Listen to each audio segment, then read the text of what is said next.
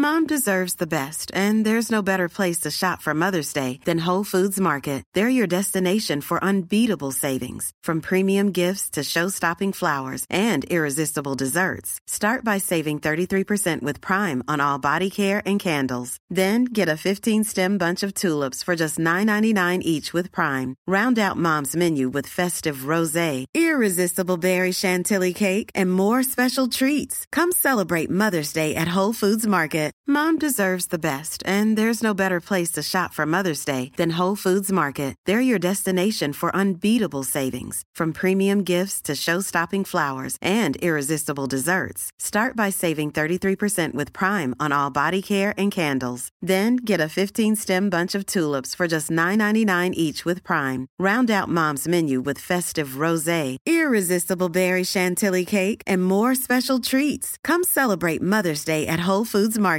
Mother's Day is around the corner. Find the perfect gift for the mom in your life with a stunning piece of jewelry from Blue Nile. From timeless pearls to dazzling gemstones, Blue Nile has something she'll adore. Need it fast? Most items can ship overnight. Plus, enjoy guaranteed free shipping and returns. Don't miss our special Mother's Day deals. Save big on the season's most beautiful trends. For a limited time, get up to 50% off by going to BlueNile.com. That's BlueNile.com.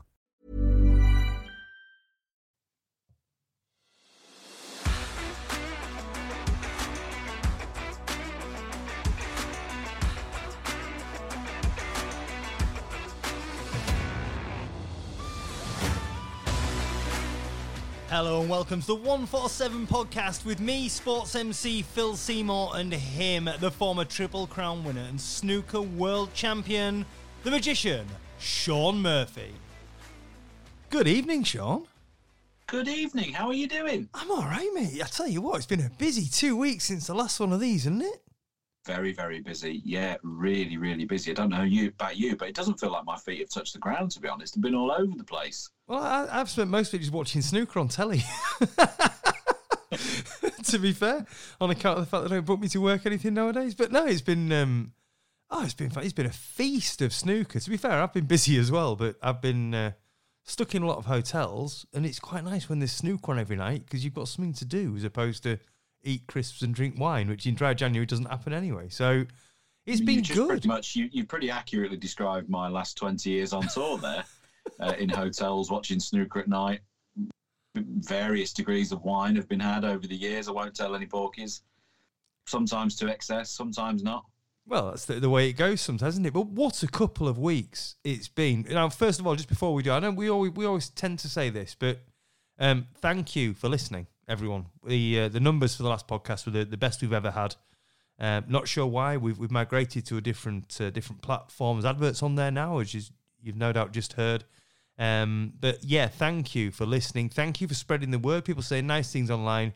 We appreciate absolutely all of it. We do not do this for money. We do this for fun. We do it. We enjoy doing it. To be honest, we uh, we get on well. We have a laugh, and uh, it's yeah, it's it's a, a bit of fun and a bit of a chance for us to uh, talk about snooker and all kinds of other things. But thank you for listening.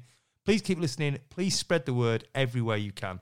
So, Shaun, the last two weeks. Let's should we start at the start? It's normally a good place, isn't it? Seems Let's like start the beginning. seems like a lifetime ago now, but the World Grand Prix down in Cheltenham, um, the pistol. He did it again, your mate Mark Allen, didn't he? What a season he's having. Incredible. Uh, and uh, yeah, just crossed the half a million pound mark on the one year list. That doesn't include, obviously, any of the invitation events. Uh, incredible season that he's having. Uh, and um, yeah, just leaving everyone in his wake. He seems to have found this like level of uh, consistency that just people would give their left arm for. You know, it's it's just uh, incredible what he's managing to achieve. Perhaps not playing his best all the time, you know, by his own admissions. Like you know, he hasn't he hasn't been blowing everyone away, but he seems to have found this um, this way of just digging in and, and and sort of almost refusing to lose, if you like. And uh, yeah, I've seen a few, you know, people criticising him for his style of play and against a couple of players, but listen, it's just about winning. Like you know, they they they don't pay you extra um, for flamboyance. You know, you don't get uh, you don't get any extra ranking points for style. Um, and Mark, I think, has proven it over his career. He's capable of all format game. He, you know, he's good in all areas. So, um, I mean, I'm not sure what people want him to do. Obviously, specifically referring to a match he played against Jack Lisowski, uh, where he, you know, he did go into the match with a game plan and he executed his game plan perfectly. Oh, and by the way, it worked. And he, well, I was just going to say, and he won the match. Let, let's not let, let's not beat around the bush. He's he's not in the business of losing, all right. He's in the business of winning snooker matches. As you said, he, he went in there with a game plan against Jack. He executed the game plan, and it worked massively well. And you yourself said after you lost at the UK to Jack. Yeah, I lost to Jack. Yeah, in the UK. In the UK, yeah. yeah. And and you said you said afterwards, you know, he's he's some player. He's, he's some player, and that you didn't find the formula to beat him. Well, well, Mark did, and he executed it brilliant. I've got to say, personally, I'm loving. I know it's not everyone's cup of tea. That's that style of snooker isn't everyone's cup of tea. All right, it's not. It's effective and it wins matches. For me, at times, he is taking Selby and Higgins granite onto another level of kitchen worktop because some of the stuff he's some of the stuff he's playing really is. I mean, it's it's getting on to uh, to carbon fiber. I don't know about granite. It is absolutely solid, isn't it? Do you think you know when you when you're specking your next kitchen, you can go in and ask for like uh, the granite, and then they show you the Italian granite, but then you could have the Allen granite. you know, that's going to be different. There's going to be like a different level, isn't it, in years to come? Did they do- yeah, no, I'd like the, the Antrim granite in there, please, if we could. Antrim granite. But just on on yourself though, World Grand Prix semi final, Shaun. Uh, you got to be happy with that, to be honest, haven't you?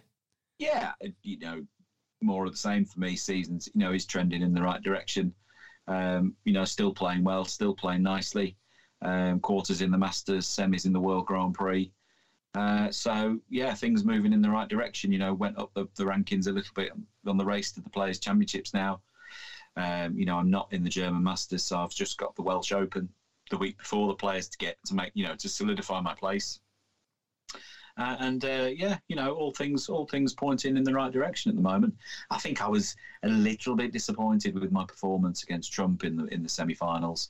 Um, you know, I, I was in the fourth frame and I had a really good opportunity, and something happened. I felt felt as if the red I played actually turned off a little bit, um, and I was I was unable to shake the disappointment of that. You know, we're, we're obviously it means so much. We're trying so hard, and yeah, I felt as if I'd had that taken off me by no fault of my own, and um, I allowed that to spiral, and my frustrations with that got the better of me. Um, but I, I have been saying that I've been working on my sort of temperament. I've been working on trying to stay calmer under pressure, and you know that was at the time that was just one match too far. But you know it is a work in progress. It is going in the right direction, and I actually learned more in that match about myself than probably I've learned in the last six months. So um, it was a tough, tough defeat to take because I knew I'd had chances. Unlike other matches I've lost this season where I've just had to watch, um, I actually was in that match, and six two was probably a bit flattering. Um, but I learnt a lot, and you know I think I'll come back stronger for it. At the risk of this becoming a therapy session, um, that just talking to Hang on, Mark. I'm just going to get the couch. get, get get the couch out. Tell me about your mother.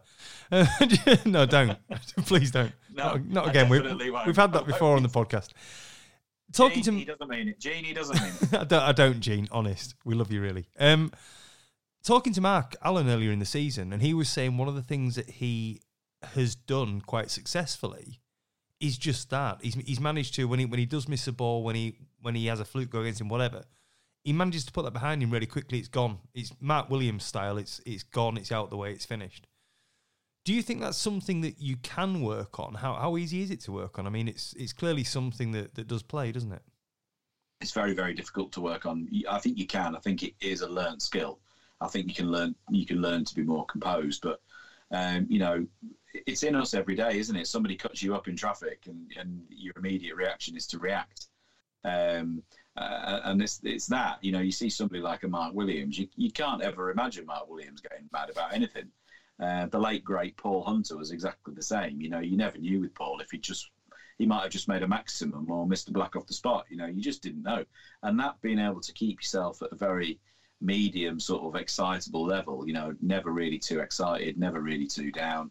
That is ideal for snooker. And if you're not naturally that way, which I'm not, um, it, it makes it makes performing anything. You know, you know anything. If you're an actor and you've got to remember lines, or if you're a golfer or a snooker player or whatever it might be, uh, it makes doing that a bit more difficult. But you can you can get better at it, uh, and uh, we've seen players over the years go to all sorts of lengths to try and improve that part of their game. Uh, and uh, yeah, I'm no different to them. You know, we're all we're all seeking that improvement. Absolutely. Now, just for anyone that, that doesn't I know we do have some non snooker fans that listen to this. Who, funnily enough, message me because they've now got into snooker having listened to the podcast, which I think is brilliant, by the way. Um, they're messaging me asking me the rules, which is always great. Um, Sean mentioned the Players' Championship there. Now, the Players' Championship, part of the Players' Series, the World Grand Prix was the top 32 players in the world this season. The Players' Championship comes on next up in the series. That's the top 16.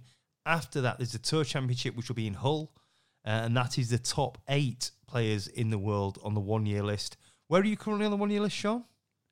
Uh, as it stands today, I'm 11th. 11th. Okay, so reasonably safe for the players. You would you would hope a decent run at the Welsh, and you you nailed on in there. So it's all about sort of, sort of fighting on and keeping on going, and the the prize money, the points that you earn at the Players Championship, of course, goes towards the Tour Championship as well.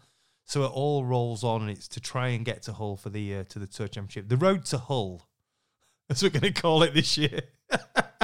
Not yeah. the road to hell, the road to Hull. Not similar things. I was just going to say it was a Chris Rea song, wasn't it? It the was very, very similar things, very similar roads. Very similar things. Yeah, no, I, I, think as well the other the other thing to throw in there, of course, I think since we spoke, the the Turkish Masters has been cancelled, um, and that was an event that was counting on the tour. That was going to count on the list to get there. There was some some questions. World Snooker Tour have since said they are going to replace it with the WST Classic, uh, and that will be, I think, to a very similar tune uh, of prize money as was the Turkish Masters. So we haven't missed out there. We've missed out on a bit of summer, a bit of uh, spring summer, spring sun, I should say. But um, uh, we're still going to get the ranking points that we would have got had we've played in the Turkish. I think that's right. Yeah, I think so, yeah, I think it is. Uh, I've got to say all all credit to the people at World Snooker Tour because to lose an event is an absolute nightmare. To to put an event on, we've discussed this previously on the podcast. To put an event on is a massive undertaking. Okay, it's not literally oh, I'll book a hall and put some tables in there. It, it's not as easy as that. There's, there's so much at play to put an event on. They've done it because we lost the Turkish Masters sort of quite quickly. I'd heard a rumor it was going and then it's gone. And however they've done it, they've they've managed to to put something. I think sort of within a week, it's all been organised and done, which is pretty incredible. I don't think there's a broadcaster as of yet. I, I don't know. I think the schedules it could be too late to get on one. It'll probably be online. Um, I don't know whether fans are going to be allowed in or not. This is all to be announced. But just to get it organised and get it on, massive undertaking. And, and hats off to everyone at World Snooker Tour for doing that because that is no mean feat at all. So the World Grand Prix down in Cheltenham seemed a bit flat to me. I, have done a couple of World Grand Prix down there, a couple of events down there always seemed seemed all right. Seemed pretty good atmosphere. I don't know if it was because it was the week after the Masters, maybe. I have to say, I mean, like for the for the for the certainly for the matches towards the end of the week, you know, the quarters and the semis and stuff like that, it was okay. It was it was okay. good atmosphere when when Judd and I played on the Saturday night. I thought thought it was a it was a good it was a good, perhaps not a full house, but it was you know pretty close to being full. Um, yeah, I, do, I, I, don't know. I, I, I was listening to um, was listening to uh, the snooker scene podcast earlier on today, and they were talking about it was the one where they did their snooker venue bingo, and they were chatting about um, previous venues and niche venues and stuff. And one of the points that was made is that you know these tournaments you kind of have to be at the venue for for for a while, you know, so that so that event sort of takes root and people get used to come into that venue to see that event. And whilst these events chop chop and change all the time, it's very difficult for anyone to get any continuity, isn't it, for these events to, to sort of pick up a, a, head of steam. And there's a rumor going around that that event might not be at Cheltenham next year, and maybe we'll be back there in a year's time, or maybe we won't. And you know, you look at other sports in uh, other sports like you know the golfs and tennises of this world. They're at the same venues year in year out. Events get very well supported. And um, listen, you know the guys at World Snooker Tour know this, and I'm sure I'm sure if they could do it, they would be doing it. But um, you, you know, yeah, I, you know, as I say, from from my point of view, I thought the, the, the World Grand Prix seemed okay. Um, I'm not I'm not sure how much of a you know, bustling um, centre of snooker, loving Cheltenham is. Uh, but it, you know, it, it, seemed okay. I think I think anything would seem flat the week after the Masters. Um, uh, the Masters being like nearly three thousand screaming fans, like, and they, they do go for it in the Ali Pali. Uh, Cheltenham was a was a little bit different, but um, no, it was good. Yeah, probably all it was. It was just watching on TV. It just, just seemed a little bit flat. But like you say, it was right after the Masters, and the Masters was electric, wasn't it? So it probably was just that. Now, talking about atmospheres, Shaun, last week, the shootouts down in Leicester, well, it was its usual complete and utter madness, wasn't it? Complete bonkers. Completely bonkers. I love um, it. I've got to say, do you know, that it has its knockers, and I know people say, oh, it shouldn't be a ranking event, blah, blah, blah, whatever. Okay. That That's to bed. That That's done with. It is a ranking event. You know, get over it. It's one of those things. Um, but the atmosphere and, and everything else around that event is absolutely bonkers, and it's great. Yeah, I, I, think I've played in every one of them, and uh, I've got to be honest, I absolutely love it. Um, yeah, I think the argument should it be a ranking event? Should it be, as you say, it is. Uh, and it's time that got left alone. You know, let's just all move on. it, it is a ranking event, and uh, uh, you know, uh, let's ask Chris Wakelin whether he thinks it should be a ranking event or not. You know, he's gone from I think way down in the 90s or something in the one year list up to 15th.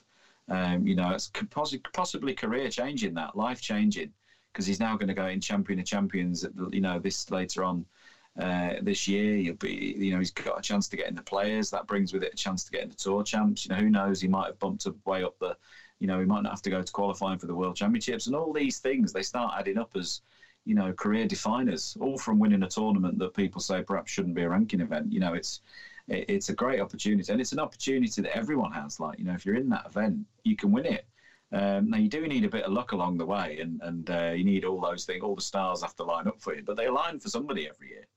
Uh, and um, fair play to Chris for being the last man standing. You know, because um, I know it looks it, but it is one of the toughest tournaments to win on the tour.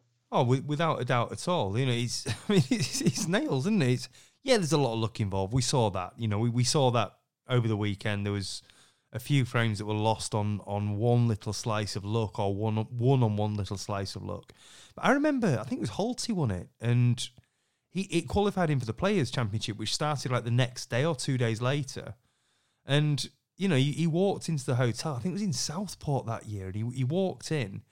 And there was like literally just everyone shaking his hand. Congrat! Everyone was over the moon for him, you know, delighted for him. But as you said, it's happened with Chris. It, it sort of just just catapulted him into this different level of snooker where, as you said, it's not just winning the shootout and the fifty thousand pound whatever you get for that. It's champion of champions. It's players championship. It's all these different things that you suddenly qualify for because you've hit a certain level, hit top sixteen on the rank on the one year list. You're now a, a champions. You're in that, and all of that all comes together now.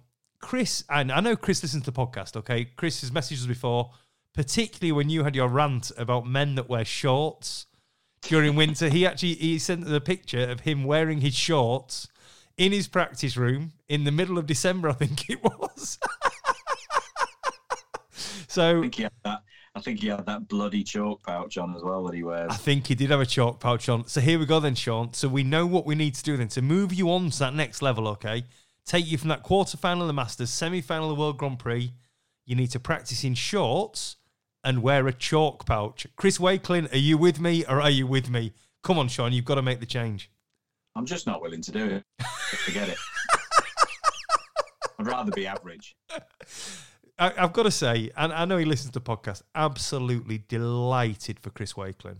Um, you could see what it meant to him. You know, he, he talked about his, his coach and everything else. You could see what it meant to him. And the shootout can change lives, can't it? It really can change change your life hundred percent, and and I think this goes for anyone who's achieved anything, and you know, in, in anything, you know, achievement isn't easy, and there's always a backstory. There's always people in the shadows. There's always people who they don't get the limelight, they don't get the praise, and but without their help, you wouldn't be there. And and, and it was lovely Chris. I thought he spoke so well afterwards. You yeah. know, for somebody who, you know, and I, I hope he doesn't take this in the wrong, but not not used to that. You know, not used to speaking on camera with a trophy and making those speeches. And I thought it was refreshing to see somebody say all the right things. He did it like a seasoned pro.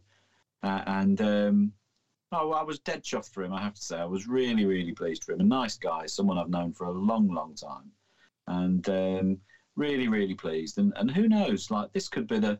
We keep talking about when Jack Lisowski wins one, he might win loads. Well, who knows? Who's not to say that this might not be the same for Chris Wakelin? You know, been on the tour now for ten years. He's won his first event. Who knows where this might take him?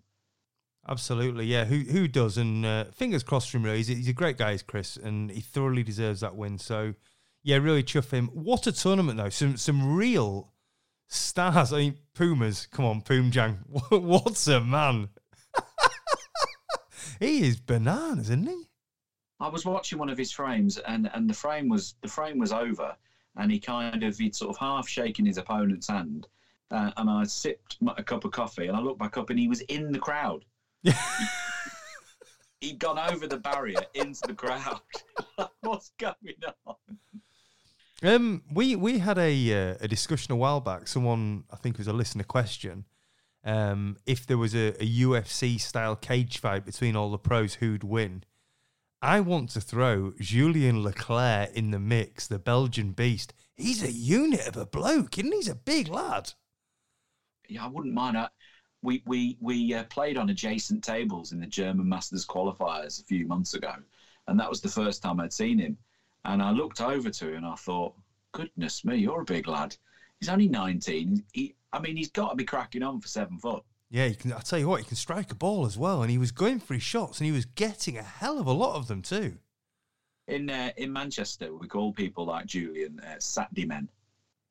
if he says if he says it's Saturday, it's Saturday. what was it? I think it was Fouldsy in commentary said uh, Neil Foulds in commentary. He said, "Put it this way: if he said it was Christmas, I'm singing Jingle Bells." Great line, absolutely Oh, cracking line. All joking aside, what a player! What Oh. a prospect! What what You a know, prospect! the Um, ball striking was just crisp. It was when it, you know, it was it was the balls were all going in the middle of the pockets.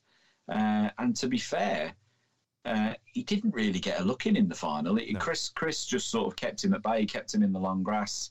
I didn't feel like he made really any silly mistakes. Um, and uh, you know, very similar to, to, to the Chris Wakelin. Who's to say where this will now send Yeah. Julian? Like you know, this could spur him on. He might. This is his first. This is his first season. Let's not forget. This could send him. This could send him in all directions. Well, he's, he's very, very early in his career, in his pro career, very, very early. I've, I've got to say, got to be honest, I've not actually seen him play before. I've heard a lot about him. Um, a lot of very, very well thought of people have said a lot of very, very good things about him from an attitude perspective as well as a talent and ability and everything else. He's got a big future as that lad. He has got a very big future. And I tell you what, if he can do it in that arena with those crowds, he can do that anywhere because he, he's shown there that pressure's not going to be an issue. Okay, we saw uh, Ben Mertens, the the another young lad from the continent. Um, and Ben, he, I think he first played in the shootout when he was about fourteen, and now he's about seven foot tall as well, and he's about eighteen and nineteen. But you could see his arm shaking. His arm on the table was shaking as he's playing his shots. There was none of that from Julien Leclercq. He was just he was down, taking his shots, so confident. If he can do it in that, he can do it anywhere. So yeah, watch that name, Julian Leclercq. He he for me comes out of that with an awful lot of credit. Chris just kept him off the table in the fact he didn't get near, did he? Bless him. I wouldn't say this to Julian's face though. I'd be too frightened because he's about seven foot six. But I bet he's rubbish with the rest. he never Too needs tall. it, does he? Never needs it. probably doesn't know what it is. He look probably looks at those two sticks at the end of the table with the brass crosshead on. Looks at them and goes, "What's that for? Why? Why would you ever need one of those?" he can reach everything. But yeah, great tournament, great atmosphere. Really chuffed for Chris Wakelin. Um, absolutely brilliant. I thought all the officials, the referees, as always at the shootout, did an amazing job. I mean, the the, the graph they put in, I think there's only like four referees, and the graph they put in over shootout weekend is is phenomenal. So hats off to all of them. And in fact, I got a message this morning from one of the referees' other halves who is uh, Mr. Tatiana Woollaston, also known as Ben Woollaston on the uh, on the Pro Tour. Uh, I don't know if you saw this on social media, actually, Shaun. Ben sent me a, a link to a Daily Mirror piece that had shown that uh, the wonderful city of York had been voted, I think it was the friendliest and most welcoming city for tourists. Um, once again, City of York, greatest city in the world. There you go. So Ben Woollaston there just proving my point. Anyway, on social media, right now, if you're not already following us, at 147pod across all social media is where you will find us. I'm announcer Phil. Shaun is Magician147 as well on there. So have a look for us on there. But just on topic of social media, just a few sort of disturbing things over the weekend, really. I'm in a few different fan groups on, on Facebook and um, I, I, follow a lot of lot of snooker fans and things on Twitter as well. And I've seen there's been a lot of like infighting between people. Um, so we got we got a platform here, so I just wanted to say something really about it. I, I see it all. I try. I don't really get involved if I can help it. Um, I know some of the people involved, and it's it's snooker fans having to go at each other. And for me, it's pretty needless. It's it's pretty senseless. Um, yeah, there's a lot of good people involved on both sides. It just seems a bit mad, really. All I'd say is, you all you're all fans of snooker. You all love this sport the same as we do. Just try and enjoy it. I think we all enjoy it in different ways. Some people love the shootout. Some people don't. If you don't love it, don't watch. You know, you have to tune in. If you don't like the shouting from the crowd, turn the sound down. Stick some music on. You know, just just chill out a little bit, people. It's all about enjoying the snooker. Let's not get into fighting with each other. Let's just try and promote snooker and make it bigger if we can and spread it to a wider audience, which is what we try and do with this podcast. So I just wanted to say my piece on that. Sorry, Shaun, I've gone off onto one of your style rants there, but there's been a lot of this recently, and I, I look at it and it, it just winds me up a little bit because I know you know, there's a lot of good people that follow snooker, and it's it's bad to see them getting drawn into this. So just try not to. Just try and enjoy snooker and, and big it up if we can. There you go, Shaun. Do you want to lighten that up a bit? I don't think I can. I don't think I can recover from that. so, the German Masters is this week. You're not there, Shaun. No. Fan Zhengyi put paid to my challenge for the Brandon Parker Trophy this year, which is obviously a disappointment for me with the Brandon connection. It's it's it's never nice when I've missed that event. You know, I've missed it a couple of times only in the years it's been at the Tempodrom, and uh, you know, it's a very very special event to me for obvious reasons. And um, yeah, disappointed not to be there. Not for the want of trying, I have to say. I played well in the qualifiers. Fan Zhengyi played brilliantly, and I'm not sure who he plays in the in the next round, but you know, if he plays anything like he did against me, he'll be a force to reckon with. Of course, it's a, a weakened field in Berlin. You know, it's let's call it what it is. You know, there's obviously been a lot of players who should have been there that are suspended. Um, a lot of the players who, who um, you know, would have been favourites to qualify, a lot of the top 16 didn't make it. Um, so I think of, you know, we're into the last 32 now. I think I saw something somewhere. There's actually only 28 players now in the event with suspensions and stuff like that. And, um, you know, um, I'm not 100% sure off the top of my head which of the top 16 players did qualify. I think Neil Robertson might be the highest ranked player who's in the event. Yeah, Robbo's there, and he's drawn Joe Perry first up as well. He's drawn his mate again. Wow. Yeah, it's mad, isn't it? But I think you'd have to make you'd have to make Robertson favourite for the tournament. Um, obviously, you know he's he's one of the favourites for every event he plays in, of course. But um, especially in an event now that's in such a weakened state, I think Kyren Wilson might still be there as well. He is. Um, yeah. You know, he, he's obviously in with a big, big shout, big player, former winner. Um, you know, um, all to play for in Berlin. But you know, you wouldn't be surprised to see somebody come out of the pack perhaps and win something for the first time. It's often been a uh, an event where you know players have come from obscurity is probably too harsh a word, but you know, you think of somebody like an Anthony Hamilton who, you know, after what felt like 50 years on tour, broke his duck and won his first ranking event out there in Berlin. It is an event a bit like that, and um, you wouldn't be surprised if history repeated itself on that topic, I'm going to call this. Okay, you ready for this? I'm going to put my neck right on the block here. The German Masters this week will be Jack Lisowski's first ranking title. Goodness me! I've looked at the draw right, and and I I think this is Jack Lisowski's tournament. I think this is his. I think he's he's he's been progressing. He's been coming on, improving, improving, improving. Like you said, it was it was only Mark Allen that could that could beat him um, in the last one. I think this is Jack Lisowski's. I honestly think he's gonna. I think he's gonna knock Kyren Wilson out on the way, and I think he's gonna go there. He's gonna win it. Um, just a feeling that I've got looking at the draw and, and the way he's playing, the way things are going. neck on the line. If I'm right, by the way, I want champagne from everyone that listens to the podcast because dry January will have well and truly finished by then. So, um, neck on the line. I think this could well be Jack Lisowski's first ranking title. Well, that is some call. And imagine if you imagine if you went on to be right. I mean, that would be ridiculous. Uh, if, if I'm right on that, I'll have a bottle of champagne off you, Shaun. Yes. Yeah, if, I tell you what, if, if he wins, I'll buy you a bottle of champagne. That'll do for me. Bottle Absolutely. Of, bottle of, a bottle of York's finest. That's one of the few things we do not make here in York. So, German Masters later on this week. That is live on Discovery Plus and Eurosport. Right, we are going to head into our very short break, and then it will be time for Shaun's rant.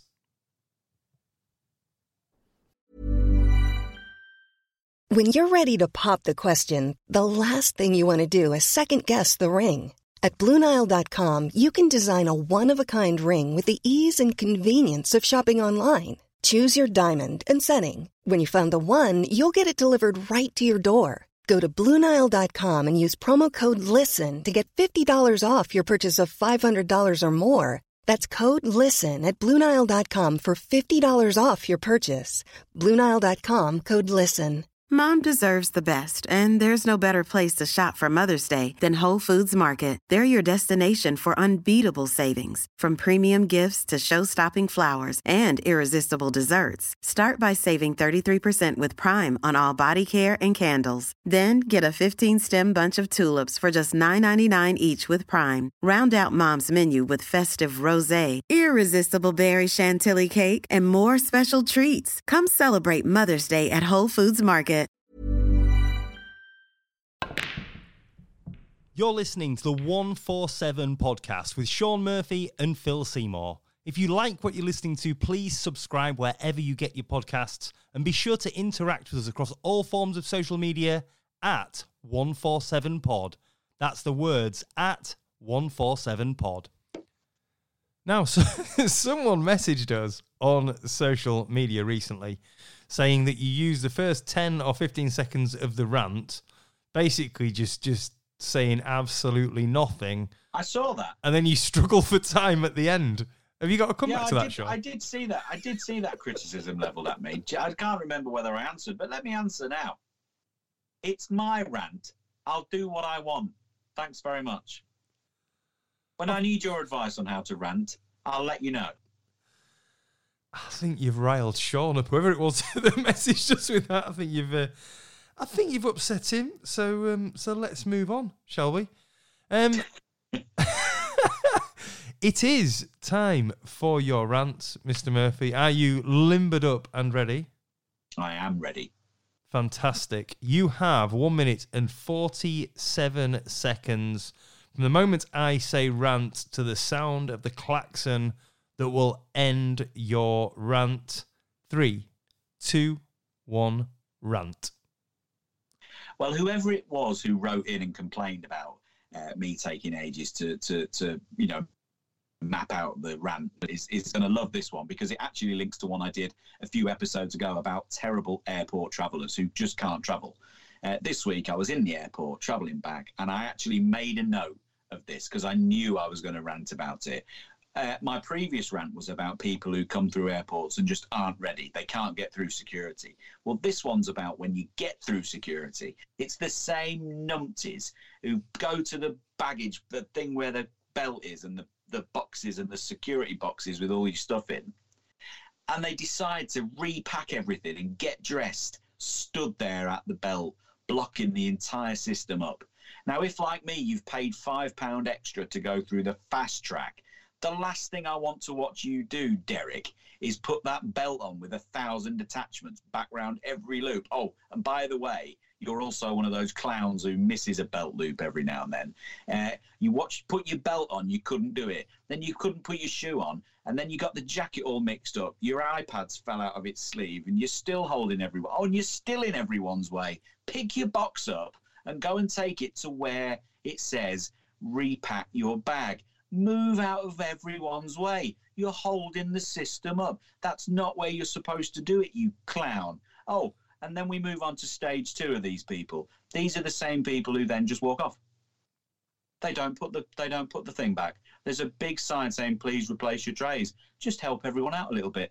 Don't leave everything there for somebody else will clean my mess up. Take your box, put it in the thing, in the and walk off. Muppets. Wow. that, that was a proper rant. That I'm watching you here on Skype and you're turning a little bit red there, which is a bit worrying. Right, I'm with you on this. The, the only thing you missed there was Derek when he's putting his belt back on. He missed his chalk pouch off that he puts around the front on it. oh, used to be the one with Brandon. Again, I know I mentioned Brandon, and you shouldn't talk ill of people who aren't here to defend themselves. But Brandon used to do it. He'd be there and he'd be he'd be slagging everyone whilst they couldn't do it, and then he'd put the thing on and he'd forget to put his phone loop on, his phone holder on, and uh, you know that was another thing he'd lost. I mean, it just used to wind me up. It was horrific. But right. this happened just the other day when I was travelling, and I, I actually stood there watching somebody do it, and I got my phone out and made a note of it. I said, "That's my next rant. These clowns." I'm, I'm actually with you. The first time I travelled. I'm, I'm flying tomorrow. Um, I'm flying somewhere tomorrow, and I know already that this is going to happen you know, they they they're there and the trays back up and everything else. And I'm only traveling with hand luggage tomorrow, so I've, all I've got's a rucksack, and it, it's one of those where it's just going to be like, oh come on, please, just take your tray over there, mate, and put your belt back on. You don't need to do it here. So so annoying. I think I, I, I said before there was um, my my son's my youngest son's bag got pulled on one, and we're waiting because there's someone in front, someone in front, and this woman's there, and she's like oh, have you got any liquids in your bag? No. Oh, well, what's this? Oh yeah. Oh, oh yeah. Oh yeah. I forgot about that one. Uh, are there any more? Um, what's this? And there was like seven or eight bottles that were all over hundred mil. And it's like, what? What? Are you, what? What are you actually thinking? Can you not read? Do you not understand? It says there no more than hundred mil in a clear bag. Blah blah. Oh, so annoying. So are you with Shaun? I've got to say I am. Again, I need to stop agreeing with you on this, Shaun, but I am with you on this. It was it's it's bad. Let's be totally honest. It is bad. Just get your tray, go over to the end, repack your stuff, put your tray back where it belongs. What do you think, people? Are you one of these people? Let us know on social media at 147pod. Now we know if you're not, it could be your first step towards winning a ranking title. It's worked for Chris Wakelin in the shorts and the chalk pouch. Okay, if you are one of these people, maybe maybe you should stop. Shaun, maybe you should go against every rant. No more washing your hands after the toilet. No more, no more taking your tray off to the side to repack your stuff. It could be your way towards winning another title. They're all called Derek and Trevor as well. and Gene. Oh, leave my mum alone. Well, I can't call her Mavis because Mavis knocked you out of the shootout, didn't she?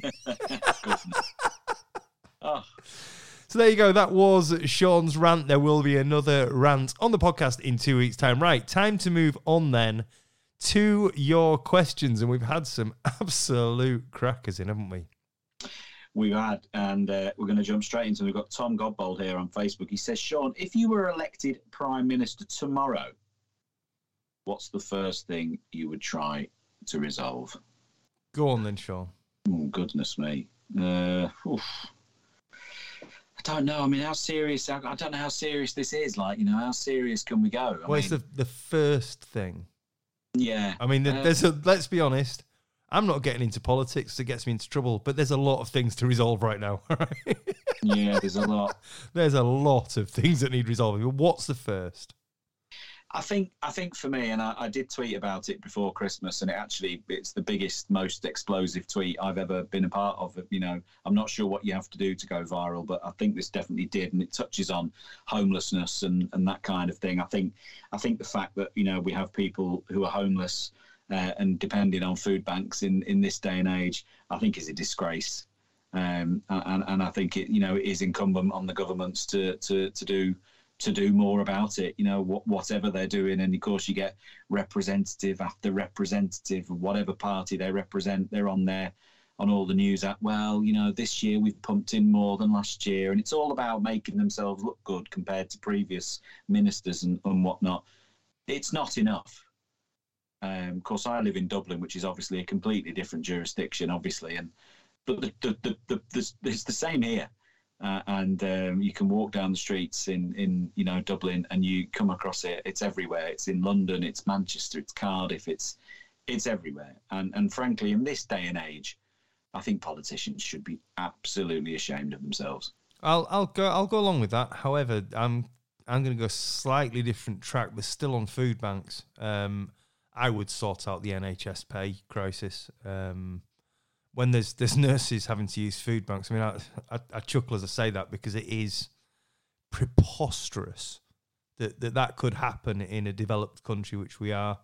Um, I would I would sort that as an absolute, complete, and utter priority because there's no way on this earth in this country we should have nurses having to use food banks. I'm sorry, but that is completely wrong. So I would sort out nurses' pay. There we go. We got a little bit serious there, Shaun, didn't we? So uh, let's move on to curry, shall we? Instead, Chris Smedley on Facebook has said we met Shaun and his lovely parents. What what is Gene taking over this uh, this podcast or what? What's going on? We met Shaun and his lovely parents in the curry house in Llandudno a few years back. Uh, what's your favourite curry? Mine is chicken shashlik and a madras dipping sauce. Oh, nice, Chris. What's yours, Shaun? Well, just to clear something up, I I, I, I actually remember bumping into because they, they, they weren't my parents. Oh. Um, that we were with. So did you uh, borrow someone did, else's? What's that all about? We did. We. I was just on this uh, rentaparent.co.uk. No, uh, there are two lovely friends of mine actually, uh, Bryn and Vicky Hughes, and I've known them for many many years. And um, Bryn's not been in great health of late, so I hope you're okay, Bryn, if you're listening. Um, but um, yeah, they often would have come to a lot of snooker events. They loved it, and uh, yeah, we were we were we were out for a curry. So the rest of the story is true. Never let the truth get in the way of a good story. Is my Br- Bryn, of course, Welsh for hill, as we learned from Gavin and Stacey. What's your favourite curry Hughes. then, Shaun? Hill Hughes. Yeah, I listen. I'm straight down the bat with this. Uh, I'm chicken tikka masala all day long. Oh, um, Birmingham's finest. Okay. Yeah, I'm chicken tikka masala with a Peshwari naan bread. And if I've got room, which I can't, I mean, I can't eat anything these days. I can barely eat, you know, barely eat my breakfast. But um, I will flick a prawn puri in there if there's one of those floating around. Obviously, the poppadoms and the pickle trays. Uh, um, yeah, I suppose it's all making sense now why I had to have gastric sleeve surgery. Very nice. I'm a, a, chicken tikka Rogan Josh man myself with a keema naan. So on those Ooh. lovely naans with a mince in the middle. Lovely. Very nice indeed. Oh yeah, no, I don't like those. Do you know why not? No, oh, no, great. I don't like. I don't like the surprise. You know, because you get the hot steaming naan, and then you open it up. It's got the minces it's hotter than the surface of the sun. It takes the roof of your mouth off. No, I don't like that. Fair enough. Okay, there you go. He doesn't like it. There we are. So there you go, Chris. Um, uh, right now, we jump from Chris to Carl Brearley, and uh, I must, you know, uh, complete transparency here. Carl Brearley is one of my longest standing friends. I met Carl when I would have been nine or ten years of age in Rawn's Q Sports, which was one of the clubs I started playing in in Northants. So we've been friends a long, long time. Carl says, "Would you like to see snooker follow darts in terms of legs and sets as a scoring system?" Um, no, I've never really thought about it, to be honest with you, Carl. As you know, I find snooker so harder these days. I'm just trying to win the way we've got it. I don't think any change of the rule would help me, to be honest with you. But um, I don't think it's a, a, terrible idea. I think, you know, and certainly in terms of like an aggregate format, we've we've got different uh, formats floating all over the place. Um, you know, an accumulative score wins X amount of legs, and so many legs wins a, a set or whatever might be something that we could look at. And you know, some I think something like that would work for the doubles actually. Mm. Uh, you know, where it's on, a, on an accumulative score basis. I don't think that's a terrible idea. And I can assure you, Carl has had a number of bad ideas throughout, throughout his life. Um, uh, so, Carl, this isn't so bad. Uh, you know, you've gone up in my estimation, Carl, as, uh, with, with, this question. Fair play. I don't think it's bad. I, you've just got to. Obviously, it stops a game being run away with, I suppose, quite as easily. Um, you know, it gives gives people more of a chance to get back in. However, it's a lot longer form than darts is snooker. So how it would work, or how well it would work, I'm not sure. If it was six reds, a six reds match played over quite a few frames with legs and sets, that could work because it's slightly quicker, a bit punchier. maybe, but hey, who knows? It could be tried one day. Right, moving on then.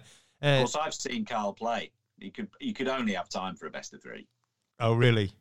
And he's at darts, is it? Anything. Uh, Sega Korea. Sega, I hope I've pronounced your name right now. I actually met you at the Masters. Lovely fella, actually. Met him up in the in the Century Lounge, um, Century Club. Shaun, is there a reason why you don't have the Triple Crown emblem on your waistcoat anymore? Now, I've noticed this, and I think we had a message from someone else asking, um, you know, the, a lot of players don't seem to be wearing them anymore. Is there a reason? I just I remember when they came out. I quite liked them.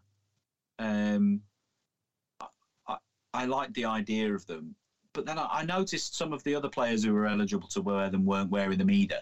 I think Ronnie never had his, did he? Ron, Ronnie's never wore his, um, and I think there are a couple of other eligibles that have never worn them either. I, I heard I heard a rumor that Ronnie had said he'd ha- if he could have one for every set of triple crowns, a bit like the Champions League or World Cup stars, which you know I, I under it's one of the few things he said that I kind of understood.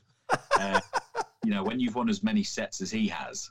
Um, you, you know, what's he going to have? Five or seven stars walking around on his shirt or his waistcoat, you know. I, but I just, given that given that they weren't mandatory, given that he didn't have to, um, which you meant it was it's a player's choice to wear them. Mm. I just felt they were a bit conspicuous, and uh, you know, and I, I don't mean this how it's going to come across, but like I don't really need it to.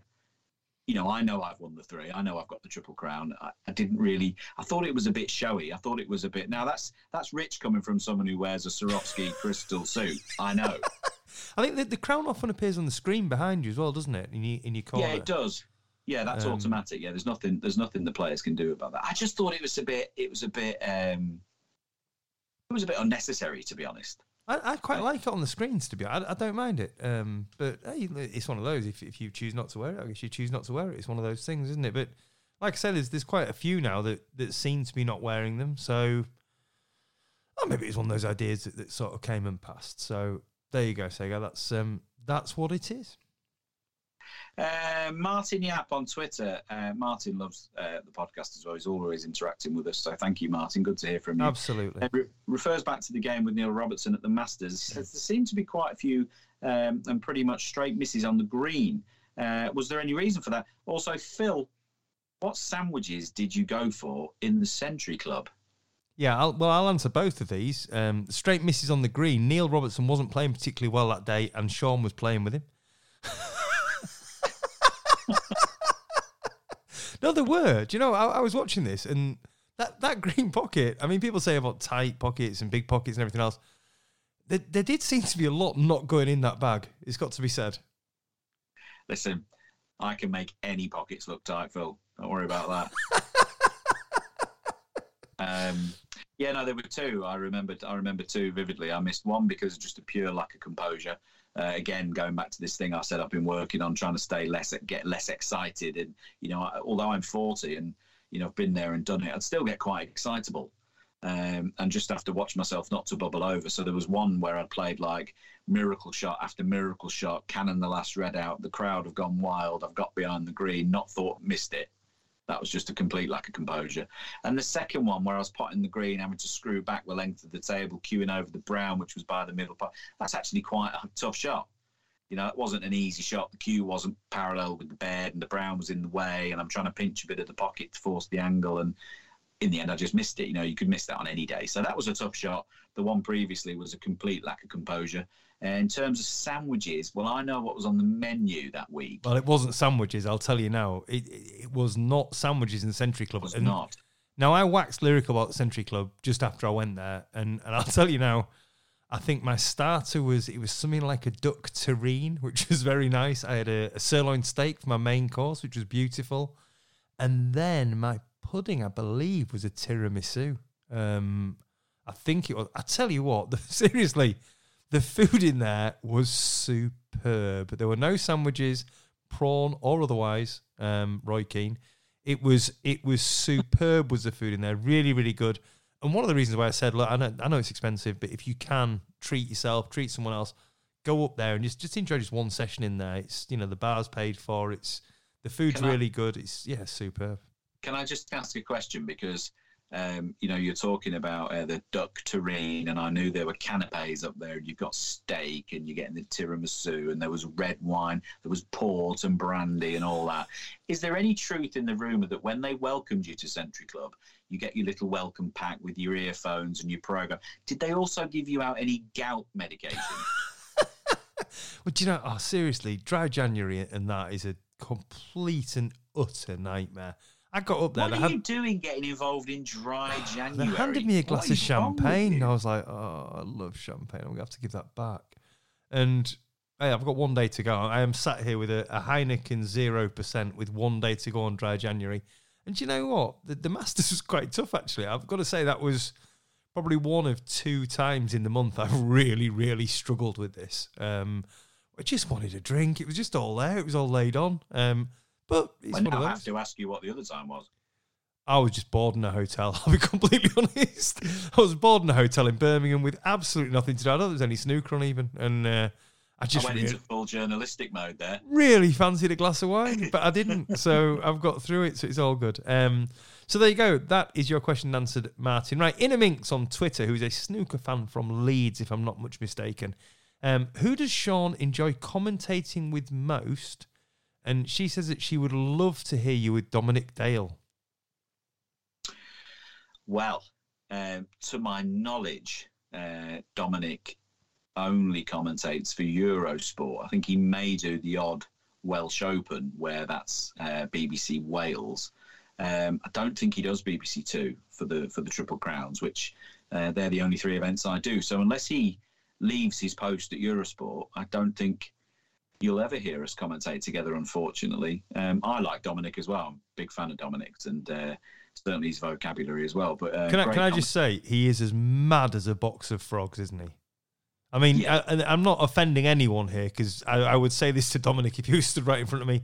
He is a lovely, lovely man, but he is absolutely crackers. Yeah, I, I think to some degree you have to be to be on the snooker tour. But tell you what, you won't do is you, you, you won't find anyone who's who's more knowledgeable about the game and its history Yeah. and cues and all the memorabilia. You know, got a fantastic knowledge, uh, and and I think he brings the commentary alive when I listen to him. I, I, think he's great. But you're absolutely right. He's he's he's almost certifiable. Very, Um, very interesting guy to spend time with. I mean, he's, he's into his antiques. He's into, is it the Avengers? Is it, is it the Avengers that he watches? And he, he goes to visit like all the sites where they filmed it and all. One of those 1970s, crowd. I think it's the Avengers. It's one of those. Um, No, that's not you. No, no, no, no. This is definitely, definitely Dominic Dale, and he's he's into his antiques and everything else, and some slightly bizarre clothing. There's a very weird coat he often wears, but you're right. His snooker knowledge is superb. I mean, it's very, very good, and he's an excellent commentator. So, I'd quite like to hear Shaun with Dominic as well at some point, if that ever does uh, does happen to happen. But at the moment, different broadcasters. So. Yeah, no, I think um, in terms of people who I do commentate with, I think this is a dead cheesy answer, but they're all professional. They're all really good. I've learned something from all of them. Um, and and in like in terms of you you know your John Virgos and Dennis Taylors, obviously they've been doing it you know for a long long time since you know well into their playing career they were playing and the commentating and doing all the rest of it in the early 80s, um, and you can see that when they when they commentate now they're they're bang on it. You know, they know how to do the ins and the outs, and there's a bit of etiquette really. When you're a, a newbie like me, you kind of sort of you know let, lean back and let them finish the frames and start the frames. That's kind of a bit of etiquette. Um, I actually really enjoy commentating with John Parrott. You know, I think somebody who perhaps doesn't get the credit he deserves uh, away from the Triple Crown events because he's not seen at any other events. Um, possibly, possibly one of the forgotten stars of the game, really, who's come kind of fell into. I mean, again, obscurity is the wrong word, but because you only see him at those three events, uh, he's somebody who's not really spoken about. Of course, a former UK and World Championship winner, uh, and I think a double finalist in the Masters, something like that. So one of the game's, you know, greats, you know, by by anyone's measure. Um, and very, very good, very professional, very, very good in the commentary box. As are they all, of course. They wouldn't have the job if they if they weren't. Um, they're all great to uh, commentate with. I suppose what I would say is when you, anytime you commentate with Ken, it's like having the night off because he never shuts up. now I've I've been looking. I actually hosted an evening with um with John and Ken, Um, I did very little talking as, a, as an MC. I did very very little talking that night because you, you literally they're like the Duracell bunnies, aren't they? Just wind him up and just just watch him go. And uh, yeah, they go just all day. They're Ken up brilliant. watch, send him off. and He's just off he goes. Absolutely fantastic. So there you go. So uh, he likes them all in a mix, but John Parrott, I think, is his is his favourite there. Shaun. Now, things are about to take a turn. Babel147 on Twitter. If cleared of any wrongdoing, what happens with the suspended players regarding ranking points and missed opportunities, etc.? Very interesting question, this, because I don't know. I don't know either. And um, I suppose what I would say, in my experience, having been on the board, um, having been on the Players Commission, been on the tour now for, for some time and watched these suspensions come and go and these charges and stuff come and go. I can't remember a time where the WPBSA have taken a move to charge and then suspend, or the other way around, you know, suspend and then charge players formally that aren't banged to rights. Well, I think they've, they've all been charged now anyway, haven't they? So They, um, they have, and so I don't think it's ever happened where they've done that, and then that player has had their tur case turned over. Now, of course, that doesn't mean it's not going to happen this time, and these players may well uh, prove themselves innocent, uh, and, and we, we could be left in this position. I'm not aware of it having happened before, and so a precedent hasn't been set, to my knowledge. Well, I shall endeavour to ask the question. I shall endeavour to find out for the next podcast uh, what happens. I'll contact someone who may know, and uh, we'll try and find that out. So, yeah, the answer is Base Bubble One Four Seven. We don't know, pure and simple. So, anyway, moving on. Don Smythe or Smith on Twitter. I like this one. If Gerwyn Price went on the snooker table and you went on the dartboard, Shaun, what would happen first? An eleven dart finish for you, or a century for Gezzy? Oh, I mean, it's one of the easiest questions we've ever had, isn't it? It's definitely 11 darter for me. Oh, there we are. A million percent. I mean, the, how hard can it be? Like, I mean, the target never moves. Well, apparently Gerwyn's a, a decent snooker player, you know. Well, he may well be, but I mean, we, we you know, let's set it up. Let's let's do it. Ah, that would Um, be interesting, wouldn't it? No headphones allowed. Um, dart, darts and snooker. What'll happen first? Have as many goes as you like. Go in to make a um, uh, a century break, or me to make an eleven darter. Well, look, No, I think I- I, think we need to speak to the king of YouTube, Stephen Hendry, don't we? Who uh, you appeared in his Cue Tips recently, which, by the way, very very good. If anyone's not yet watching Stephen Hendry's Cue Tips on YouTube, get watching it. Brilliant. Shaun was on it. Shaun was very very good. Um, I do like the one he's done with Pinch, with Matt Selt. The uh, that Matt Selt, obviously not a man that ever speaks his mind, and he didn't hold back on that either. So if you're not watching that, watch it. But this could be one for Mister Hendry because he could he could uh, YouTube this and it could make for quite a feature. So Well, I will just say I was speaking to Stephen earlier on, and uh, the video we did has been out on his YouTube channel for 24 hours now. And he was just telling me uh, that uh, it's done the best numbers of any of his videos on, on his YouTube channel uh, in 24 hours. Uh, and and at the time where he rang me earlier on, we were trending on YouTube. Um, we were the 26th uh, most popular video on YouTube today uh, in the UK. So, like you know, it's it's it's up there. It's popular. Um, so thanks to everyone who's watched it. I know Stephen's really enjoying doing his YouTube content, and um, long may it be successful. It was really good to be a part of. But yeah, I'm sure if anyone can arrange that, it'll be it'll be Stephen. Be good. It'd be good something to see something like that. would- you know, you know what? I- I think as many be- goes as you want. Yeah. and, and I'll have the same at the board, and we'll see. I think that would be really really interesting. So um, yeah, let's see if we can get that on. That would be that would be good fun. I think. Right, James Mahoney on Twitter. At the Masters, you had a lead of over 30 points when a situation arose which could have led to a re rack. Should points be carried over if a re rack occurs? Yes. Why? Yes, I'm saying bec- because it should. Because if you're 30 points ahead, where is the incentive for you to agree to a re rack, even if the balls are an absolute, complete, and utter nightmare? If they're a complete and utter nightmare, and you, you know there's no progress, but you're 30 30 points ahead, you are going to argue the toss all the way down the line not to have a re rack.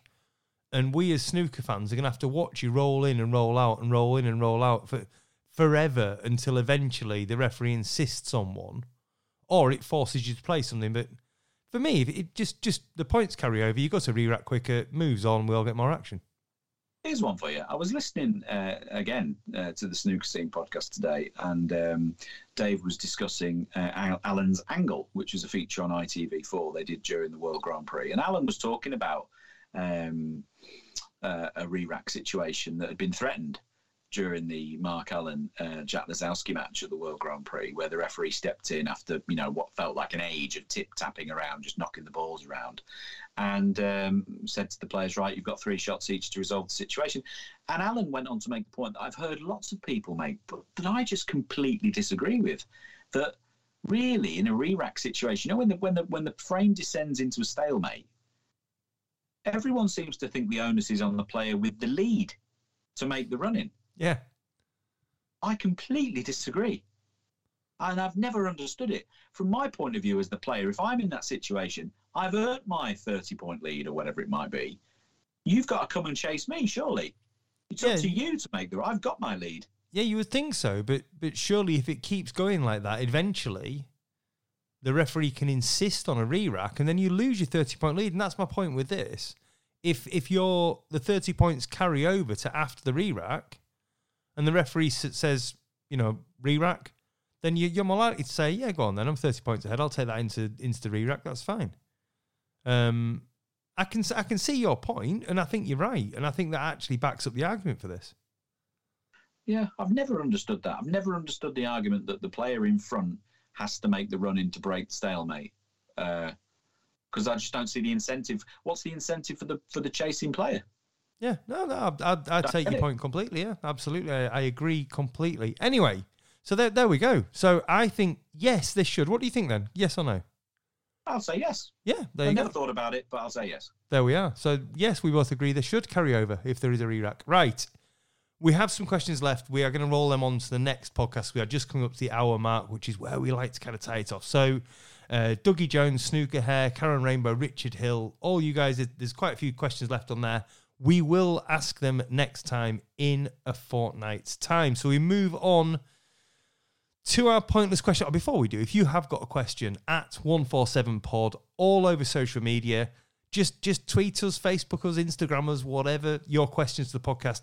As you can hear, we ask quite a wide variety of questions, and we like that. We don't like them all to be snooker, so ask about absolutely anything. Just hit us up on social media at 147pod and we will ask as many as we can. So before we go, then, Shaun, pointless question for this week.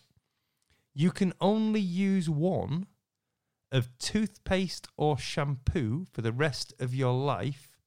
Which of those two do you choose to give up? Well, I, I mean, I could not give up toothpaste so it would have to be shampoo. Wow, we're gonna get the the greasy magician. I'd have to like use other things. I'd have to use like there's some good car washing products or something. I could think get the Autoglym grease remover or something. I could get that on it. Now, when we when we flick the situation around to you, Phil, I think this is something you need to consider strongly because let's be honest, you haven't got that many haircuts left. Wow. No, so shampoo's not listen. Shampoo's not a massive problem for you. I've I've said before, and I'll say it again. I used to have a four head. Now it's about a six head going on over there, isn't it? It's, uh, you need to think about this. Yeah. Either my hair's getting less, or my forehead's getting bigger. I, either way, I am right up there with Ant McPartlin from Ant and Dec for foreheads right now.